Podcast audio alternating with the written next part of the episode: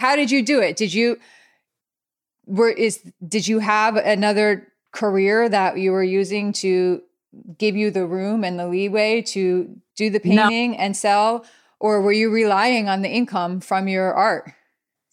Well, uh, that's a great question. So, in the beginning of our, I'm married 35 years or 34 years now.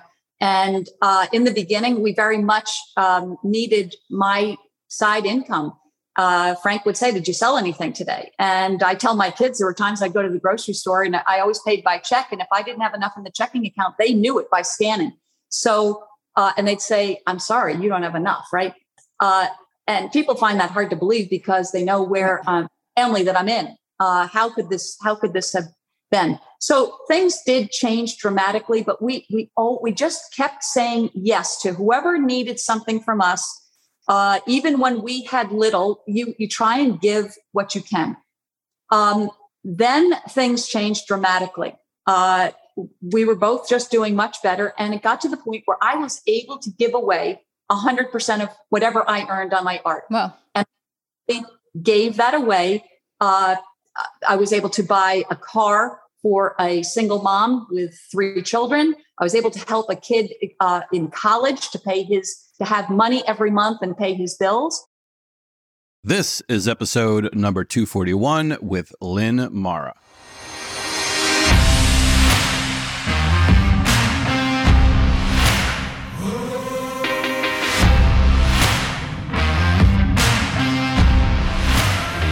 What's up, everyone? Welcome back to another episode of the American Snippets podcast. Thank you so much for tuning in today and listening in. We have another incredible guest for you on the show today. Before we get to that, I want to remind you all about our Great American Summit. This is our first live event, two day live event that's coming to Dallas, Texas, January 7th and 8th.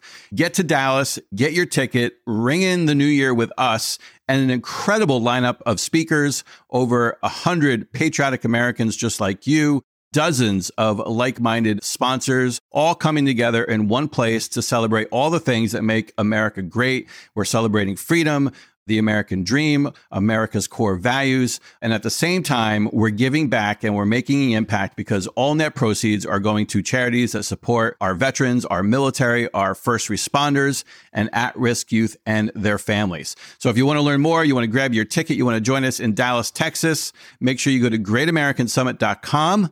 Get your ticket today. See our full lineup of speakers. This is an event that you're not going to want to miss. It's all about strengthening yourself, your family, your community, and country because the truth is, Real solutions will never be found in Washington, D.C. They'll be found in the hearts, minds, and actions of great Americans like you. And just like the great American that we have featured here on today's show, her name is Lynn Mara. And you know, it wasn't too long ago that we all watched in horror, the entire world watched in horror, as our president and the leader of the free world surrendered Afghanistan to the Taliban.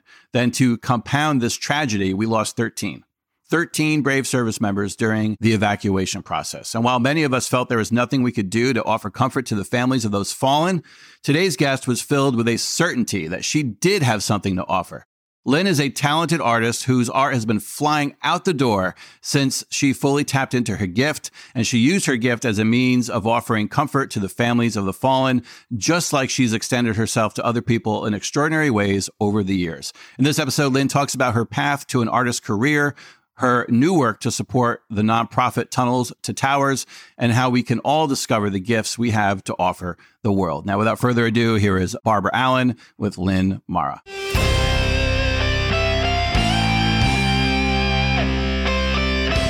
You're listening to the American Snippets Podcast. Hey there, welcome back to another episode of American Snippets. I'm your co host, Barb Allen. And I am here today with Lynn Mara. Her work is described as, and I pulled this off of her website. I thought it was super cool writing. As a writer, I appreciate that. Her work is described as American culture with modern flair. I think that is such a cool write up. Whoever wrote that, if that was you, kudos to you.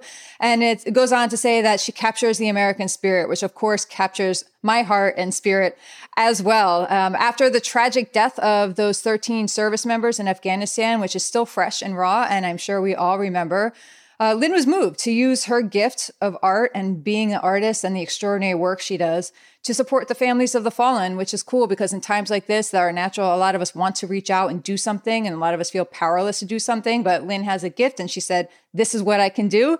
And she used it. And that's what caught our attention when Dave and I saw her on Fox News. And literally, while she was still being interviewed, I'm hitting up her DMs and Instagram because I'm like, This woman's going to get bombarded, and we got to get to her.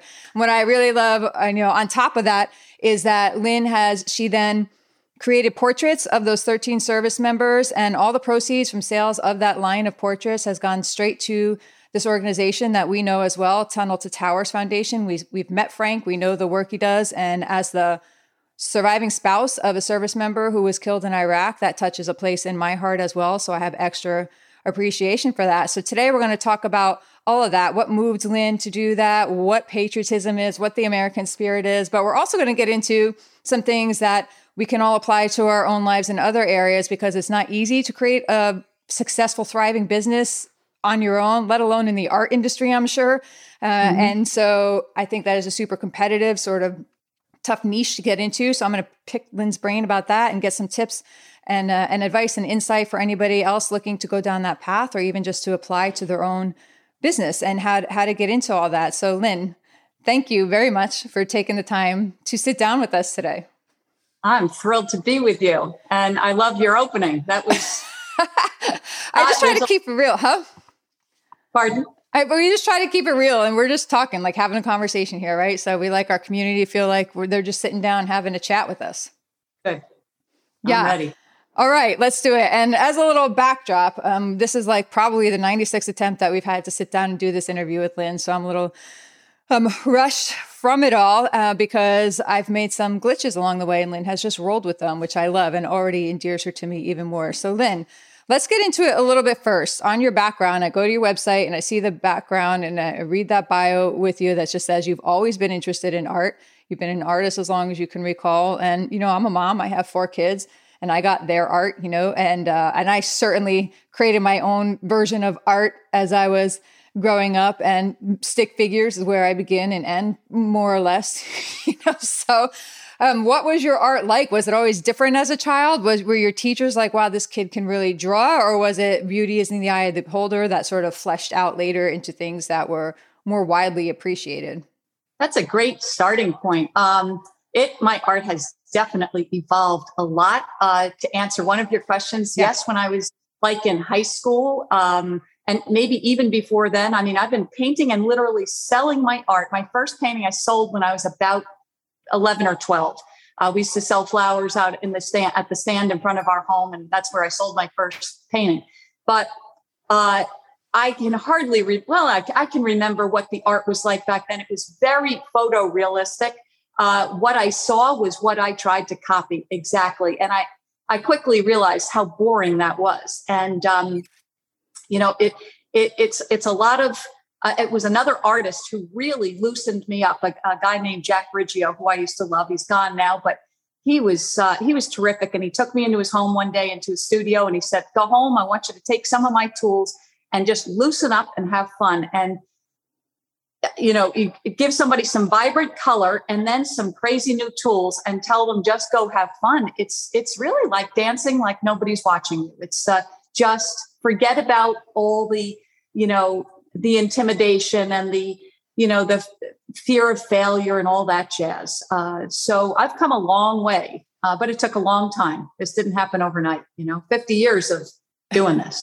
Yeah i do know. I love it. And i like how you say uh, you know that that is your music. What do you say? It's the the sound coming out of my horn or whatever. It's your music. I often tell people I tell them I write and I speak because I am banned from singing in in all 50 states, most of the world, right? Like that's my music, that's my expression. I write yeah. and I and I speak because I, drawing and singing, nope, not my, you know, not not really where my uh, talents lie, and I'm not really doing any benefit to the to humanity by presenting those to the world you know? So i like how you you apply that own sort of theory to your to your art. I think that really resonated with me. How did that evolve then? At what point did you sort of start traveling down the road where the american spirit and uh, the more patriotic streak and the american culture came into your heart and then into your art? Okay. Um, so i'll give you a quick a quick uh, just background and then fast forward to now. I grew up in a very farmy area. It was Southampton, Long Island. Maybe, you know, people think of that as some kind of wealthy summer community. But when I grew up there, I, you know, we grew up adjacent to a uh, potato field. And so um, my husband always joked that he saved me from a potato field. He actually used some uh, coarser language than that. And we all laughed but I think you know it was it's that farmy mentality that um, there's just some there's something very wholesome about it. There's uh, something authentic and real and genuine about those people. So that was the background. I came from a very humble background. Um, then let's fast forward to 18 months ago, uh, the COVID, the whole COVID thing. That really changed my art um, more than any other single event or person in my career. And I would go on these five mile walks every day. I take a run in the morning, say the rosary, go to mass, come home, and I paint. And at the end of the day, I was uh, during COVID, there was so much time that I was uh, throwing in a five mile walk too. And on those walks, uh, I was seeing things that I'd already always seen before, but now was uh, looking at them in a very new light. And uh, something as basic as um, the trees and these bulbs, say in March, the, uh, when they would push up through frozen earth. Uh, and I wondered to myself, how in God's name are these tender little shoots and bulbs pushing through, you know, through the dark underworld, up through, uh, up through the snow and everything, and they're not heard. They're not. Um, I, I wondered what is what's drawing them and what is pushing them. And what I discovered almost immediately was the very same thing that is drawing and pushing them is drawing and pushing each and every one of us. And I saw it, w- it was such a profound sort of revelation to me, or uh, that if I just behaved a little more like them, um, in other words, I didn't fight my creator, the one who gave us all purpose and talent. You, you mentioned talents before that you probably shouldn't sing, and that's why you write and speak. And well, uh, we all have, you know, talent. So I decided to go home that day and um, really lose my fear of failure, lose my um, uh, sense of intimidation or uh, or this great concern of whether how I'd be recognized by other, would I be accepted? Would, would the art be good enough? You know, it can be so cruel and harsh. And I'm telling you, those 18 months have been the most productive. I've sold more paintings. In fact, I was selling a painting every single day. And um, uh, then when that when the when the uh, August came and the Afghanistan tragedy happened, uh, I knew instantly when that when that message came into my heart. Um, I knew uh, it was sort of like put on your helmet, pull, pull, pull up your boots. Uh, we got work to do here, and I knew exactly what it was and and how to go about it. And it was uh, it was thrilling, really. It was uh, it was really fun to get started on it, and then also to realize how many things. I hope you don't mind if I invoke God. Yeah now and then. But of course, so yeah. Sense to that, but I I wouldn't get anywhere without him, and you know, so um, I I just it, I started to deconstruct what had uh, how I was going to go about this. Whenever I look at another artist's work, I deconstruct to see how did they get there, and uh, in other words, what were the layers? What was the process? How did they um, fall into this? So I started to deconstruct these 13 um, the, paintings that I or they weren't paintings, they were really digital works of art. But I realized that God had moved uh, a 14 year um, scripture study course that I was doing every Tuesday. He had moved that off my, he had cleared my deck. So I had lots of time. And this is going to require lots of time. Not quick, it was very, very quick to produce them, but it, the work that came after, working with Frank Siller and Tunnel to Towers and doing interviews, it's very time consuming. And I started to look back, and it's almost 25 years worth of God's intervention, uh, bringing people into my life at just the right time. Uh, people that I didn't know 25 years ago, I was going to need them in August and September. They stepped up, and that some people brought me to Bill Hemmer. uh, which brought me to you. And here we are in a nutshell. Like in, you know, in five minutes, um, uh, I kind of just gave you a, a quick how we got yeah. here. Yeah. No, I love that. And I, again, a lot of it registers with me. And I think once you, um, I, I had to adopt this policy, what I call surrender to the experience. And that doesn't mean like you're giving up or rolling over. But what that meant to me was I had to just surrender to the notion that I always knew what's better. And I had to learn how to be aware to recognize things that were incoming. And even if they appeared bad, how to not like push, I had to surrender to accepting them and, and turning them around into like understanding why or the purpose or what I'm supposed to do with it. And that to me is what you just described in a way that's almost better than I ever could. You just had to sort of surrender to the experience of being who you are and what your gifts are and where your heart lies and what you're being pulled to, even if you don't understand why any yeah. of it is happening, you just have to go with it and give in, or you're going to miss out on so much when you, when people, I think a lot of times when people don't understand why something is coming at them, they just shut it down and they miss out on so much that way.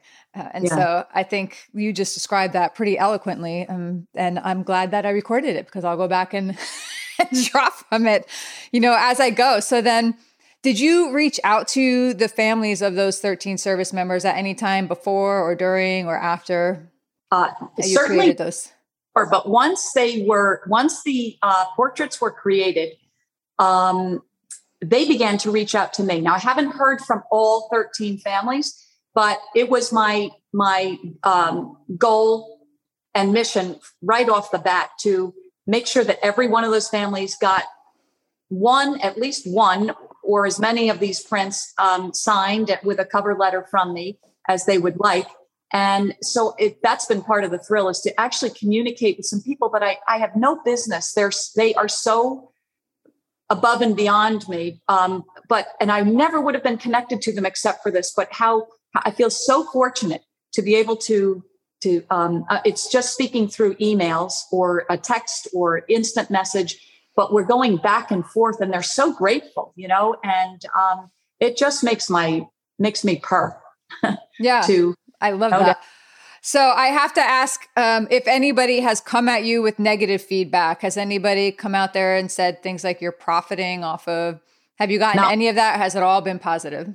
I oh, I've answered over a thousand emails. Nice. Not one person has said something negative, and in fact, I'm going to start to put them on my on my website. Just a few of yeah. the of the nice things that uh, because it it's blown my mind really. Uh, just how hopeful it made them feel how it gave them um, they they felt like something was lost and forever you know that like that kindness and goodness might be lost forever that we had just that we were almost uh, consuming one another. And um, so there they were so delighted and accepting and grateful and uh, which in turn made me even more grateful. Uh, no so every one of them had nothing but nice things to say. And that is really heartwarming. And almost unheard of now, which is why like I was almost cringing a little bit as I asked that question because I have to say I'm I'm actually pleasantly surprised to hear that response because based on my experience and my colleagues' experience and and all that I my experience has been that almost no good deed goes unpunished in the fact that it, I feel like you could put the cutest little puppy up and you would get haters saying you're holding the puppy. It just feels like there is very little ground left to stand on where someone does not take offense or become angry at you or accuse you of doing something without even knowing you uh, otherwise. So that actually is very heartwarming for me to hear that this yeah. was received with the intent in which it was offered. And I think yeah. I think that does give hope that people are ready for that, maybe more now than ever. Maybe people are just like getting to the point where we're all just going to hold up the white flags and say, okay, I'm going to stop being mad at you and doing this or that. Like maybe you just gave people that place to stand on. And hopefully that'll grow. Hopefully, everybody who chose to come stand on that ground that you offered and you invited them into, hopefully they invite somebody else in and then they invite someone else in, right?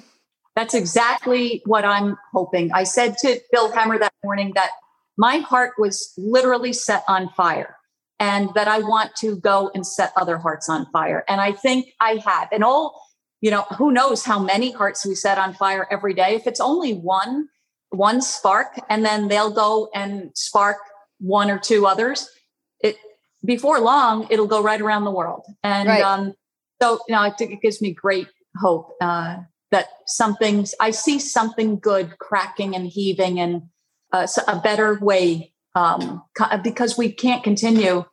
You know, no, to- it's yeah, it's not sustainable where we're at now. Yeah. Yeah, definitely not. Have you heard from other families of fallen service members with requests or? Yes. Uh, so the Nikoui family uh, reached out to me. Um, uh, and so I've sent prints off to them. Uh, uh, the the widow, uh, or actually not the widow, but she is was the she was engaged um, to uh, Taylor Hoover. So the uh, you know, he, she reached out. Nikki Weiss is her name, and uh, I had put in, I had put Junior after his name, and so she corrected me, and uh, I so I sent her corrected prints, and uh, so we went back and forth. But she was just so beautiful and so grateful, and uh, sent them also to his mom and to his two sisters, and uh, so that is a really uh, beautiful connection. Again, I, I pinch myself I, as I have throughout my entire married life. I pinch myself and say, "How did I get here?" You know, it's so beyond um, the way I was born and raised, and um, you know, I just there was nothing razzle dazzle about it, and to meet such special people that way. I hope I get to meet them in person one day, but but it's really neat to uh, to speak to you I mean, you've you've you're you're one of these um, wives and moms and sisters and daughters that you know have suffered uh, such a, a, loss that I can't even comprehend. But yeah. before, like you, and I I can only imagine what um, it must be like. Yeah, and um, it it's hard and it's awful. It's, it's everything. It's all the awfulness you imagine it could be. You know, times that times a thousand. Then put it in a blender and keep that going for about ten years. You know, that's what it is. But I also think that very few people who open themselves up to love and live intensely and put themselves out there. I think there's very few people who go through life unscathed by some sort of pain or trauma or adversity and you know this this was mine and i have other things that are mine but i'm you know we could probably sit here and peel back layers of lynn's life and find things that were brutal for you to deal with you know? So the, it just takes different forms. Like we all have our challenges and our pain and our trauma and adversity in different ways but what form it takes in our lives is the differentiating factor and then what we do with it sets mm. us sets us apart as well. So you know i'm sure I pretty that's how I look at everyone now. I'm like I try to remind myself I'm like this person has a story. That person's going through something. You know, someone cuts you off. I try to be like not angry at them. Like maybe they just came from the hospital where they saw or like wh- whatever situation because I know I did things in my worst moments. So I think it just gives you an awareness too. Uh, yes. But you you reached out and respected those, and I'm I'm glad to hear that those families welcomed your interaction with them and wanted you to be a part of that because I imagine as well that they're also getting bombarded by people who are not sincere and by people who don't have the best intentions. Because mm. I know that that happens. It's happened to me. It's happened to so many of my widow friends that they're bombarded with people who don't have pure intentions and mm. uh, who are actually just out to seek to cause trouble and pain and heartache in a place where there already is some. So that they mm. were able to recognize your intent I think it's good, Lynn. You've you've achieved something like beyond your portraits. You've just like they're your tool, right? But well, two points. Not, yeah. When when you want nothing in return, right? Uh, there's something very genuine about that. I mean, it, it wouldn't even bother me if I had gotten some angry mail or hate mail. Right. I would have said, you know, that I felt sorry for that person that really would say something only about them and nothing about me. So, but I didn't. I didn't receive yeah, any. That's great. That's great. So then what connected you with Frank in Tunnels to Towers? Uh, that was uh, part of the magic. Uh, the night before I was going to have the interview with Bill Hemmer, um, I, I realized that, gee, you know, I'm going to make everything go to Tunnel to Towers. And I assume that they'll they'll be on board with that, but I really needed permission. I couldn't, you know, I had to make sure. I reached out to um, we had a contact through the New York Giants uh, because that's uh, my my husband's in that business, and um, so they connected me to Kathleen Coleman, and she connected me to Frank. Frank called me at six o'clock the night before my interview, and that again was one of the greatest thrills of my life. I I, I knew his voice. I felt like I knew him. I'd seen him on TV a million times, and uh, once I spoke to him, it was like I had not, it was like an old friend. I I I felt this love right over the phone, you know, as if I had known him my whole life, and it was wonderful. And of course, he's he said, "We're never letting go." You know, once you you know, we have a saying in the Giants: "Once a giant, always a giant." Well, Frank felt that way with the Tunnel to Towers thing.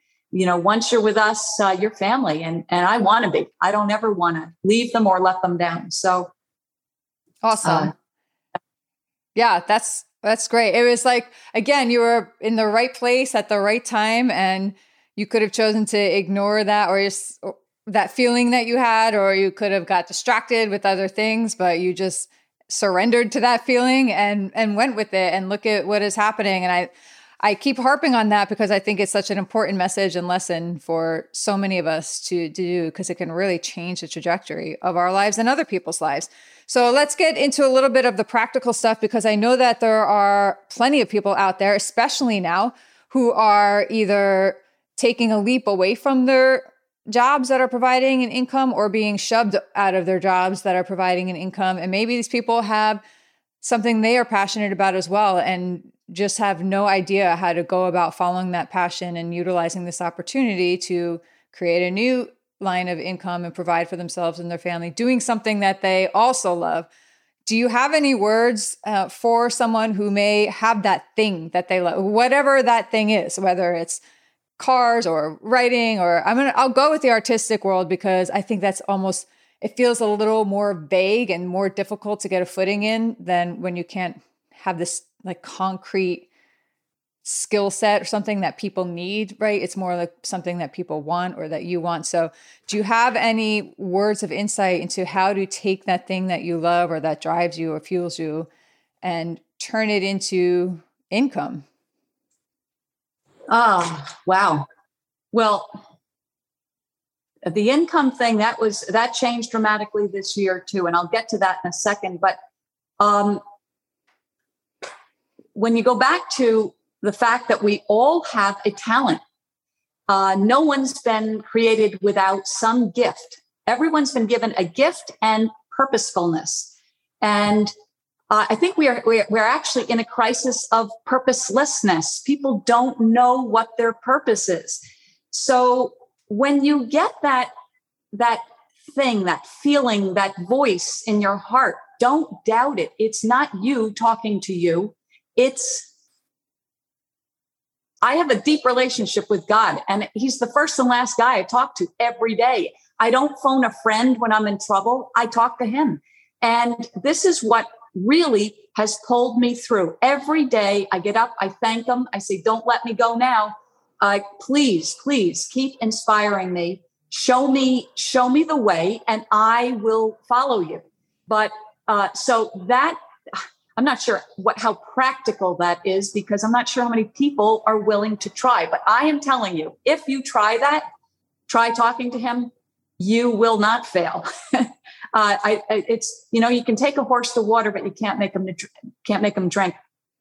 Um, I have found that to be the the greatest um, source of power, inspiration, success, uh, and even uh, in times of failure there's great meaning and silver lining in it. So it's all a blessing. It's it's all uh, the times that I don't, you know, sell a painting or something's not right. I can start over. I paint over things and so and, and never become discouraged. I so all right. So but what are some things that we can do? First of all, discipline. I'm very disciplined, and I would highly recommend trying to incorporate some discipline in everyone's, you know, uh, from the moment I get up, I have a schedule. Uh, you know, and it's disciplined. I I told you what I do right off the bat. You know, by seven o'clock in the morning, I'm out for a run. I say the rosary every morning. Then I go to 8:30 mass.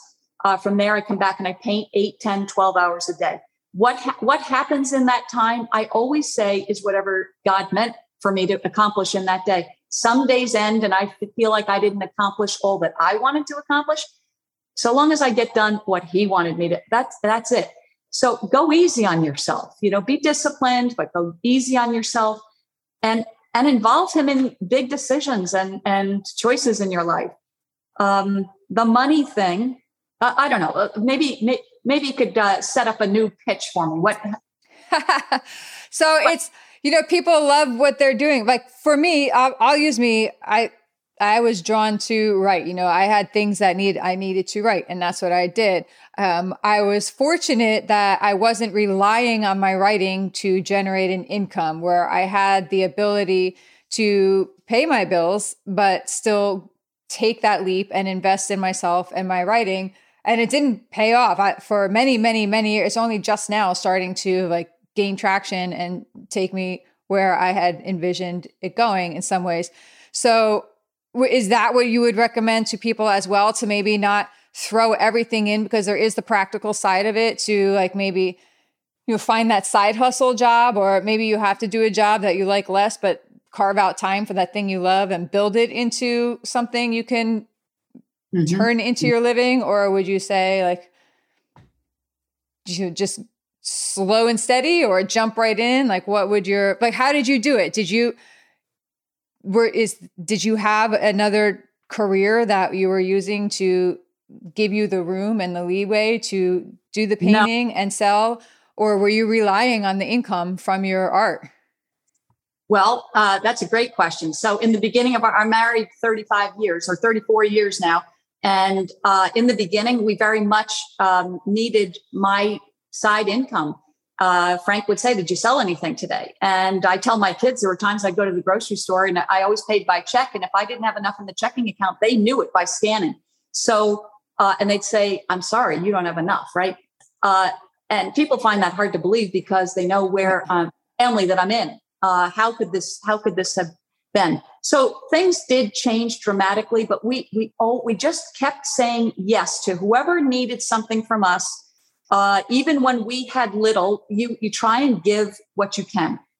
Um, then things changed dramatically. Uh, we were both just doing much better, and it got to the point where I was able to give away hundred percent of whatever I earned on my art. Wow! And I gave that away.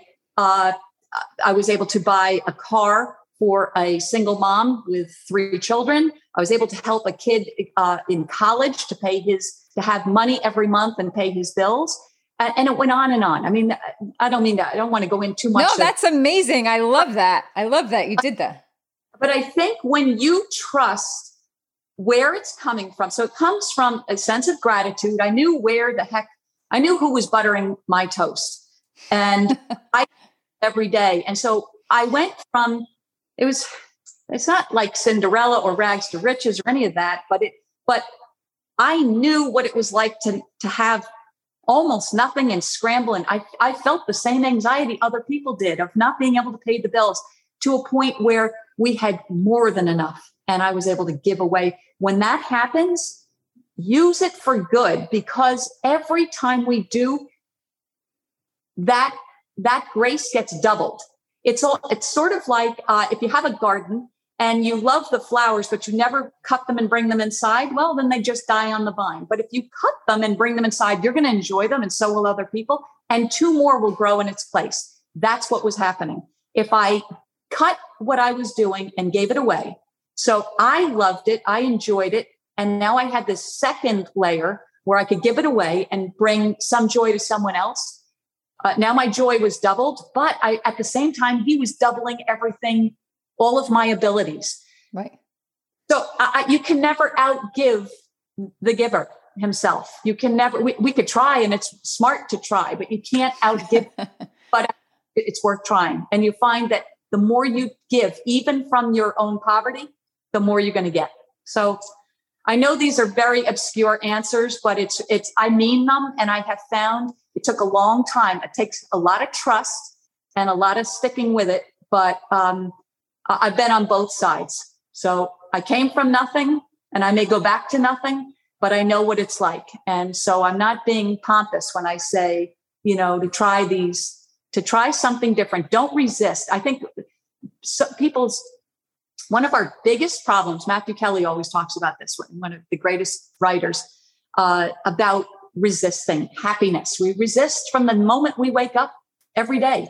You know, we resist getting out of bed. We resist uh, the work we have to do. We resist, you name it. It's all day long. Uh, I say, stop, don't resist, give into it. You know, mm-hmm.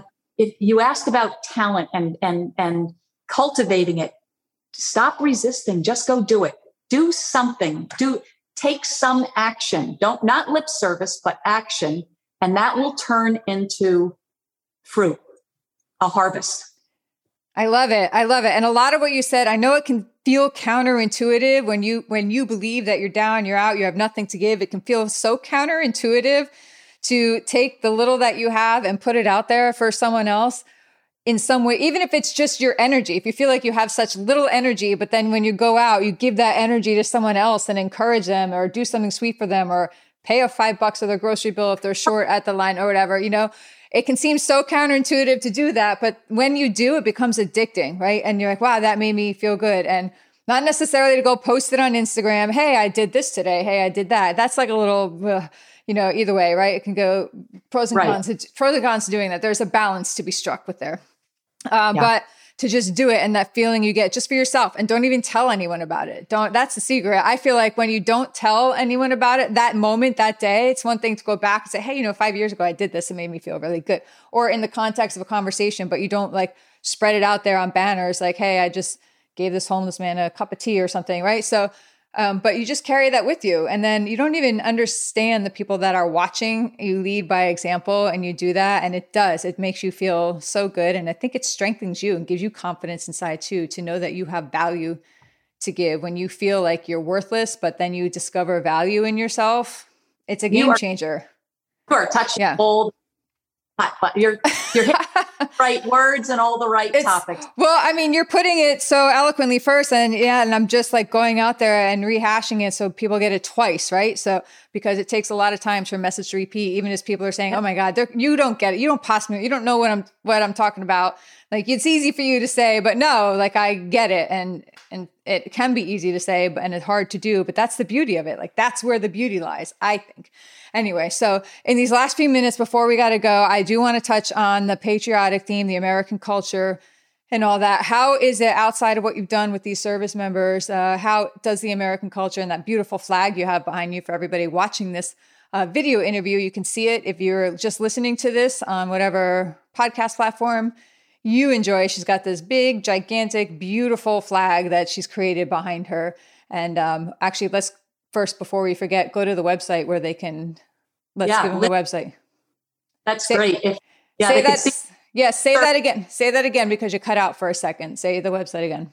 Okay, so if they go to lynnmara.com, they can see all the service portraits, uh, the, the 13, uh, uh, what I call sacred souls. They're right front and center on my, so is the painting behind me. Yeah. Um, a whole lot more.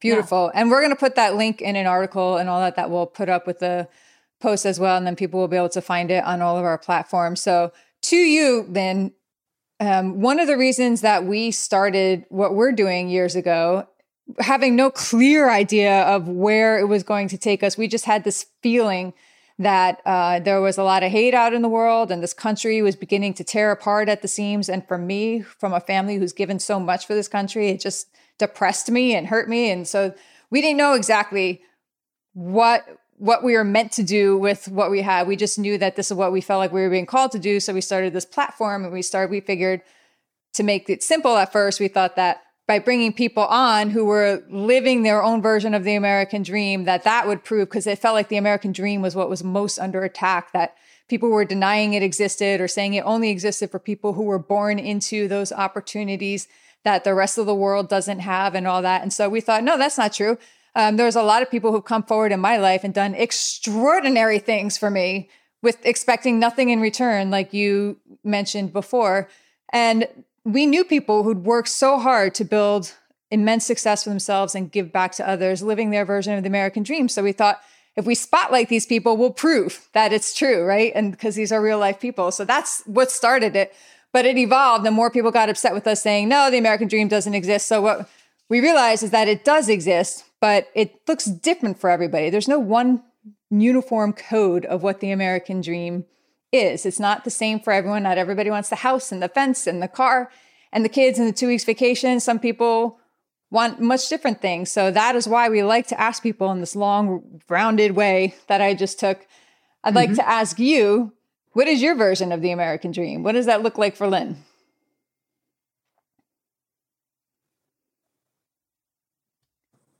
So you're you cut out a little. My phone is probably losing its yeah, juice. We froze up for a little bit there. Long story short, what is that version of the American dream for you? What does that look like for you? How do you customize it for yeah, yourself? I, I basically got what you said. So I, I think it's we all need a place to belong, and uh, everybody is clamoring to get in here. So something special is going on. It is the greatest place on earth, and we are hardwired to be loving and kind and good. Where it's it's our it's our nature to be that way. Uh, and so the yes, the American dream is it's a place to belong. Uh, it, it's it's uh, it's a place where I do belong and where everyone is as different as we may be. We we have so much uh, in common and to be thankful for. Um, our, our, very our very gift for being here, our our very creation. Uh, let's you know just start there it's uh, the greatest country on earth, I think. And uh, I know, I know that uh, in my own family there may be people who don't uh, see it the way I do, but uh, I'm with you. I and I think we should. I'm never going to let up on it. It's uh, it's the only place that people are just dying to get in, literally dying to get yeah. into. Yeah. I love it. Lynn, really thank you so much for the example you set, for taking the time to answer my Instagram message and everything that has followed on our path to make this happen today. All right, everyone, there you have it. That wraps up another episode of the American Snippets podcast. Thank you so much for tuning in today. Look, if you got any value out of today's episode, please share this podcast with a friend. Let people know what we're doing here. This is a mission of ours. This is our purpose. This is our work. And it's less about us and actually more about the stories of the extraordinary people that we have here on the show and the contribution that they're making to our society and doing their part to make America a better place. I'd like to personally thank Lynn for being here. Again, if you got any value, share this podcast with a friend. Please leave us a five star written review on iTunes. We would really appreciate it share one of your favorite episodes on social media. Make sure you follow us on Instagram, Facebook, YouTube, Twitter at American Snippets. Don't forget, we have our Great American Summit coming up January 7th and 8th in Dallas, Texas. Get there, ring in the new year with us. Go to greatamericansummit.com to learn more. And if you got value out of this episode, you can also catch the full write up and show notes and watch the full video interview on our website. Go to americansnippets.com forward slash newsletter. Again, thanks for being here today. Now go out there and show the world how exceptional you truly are.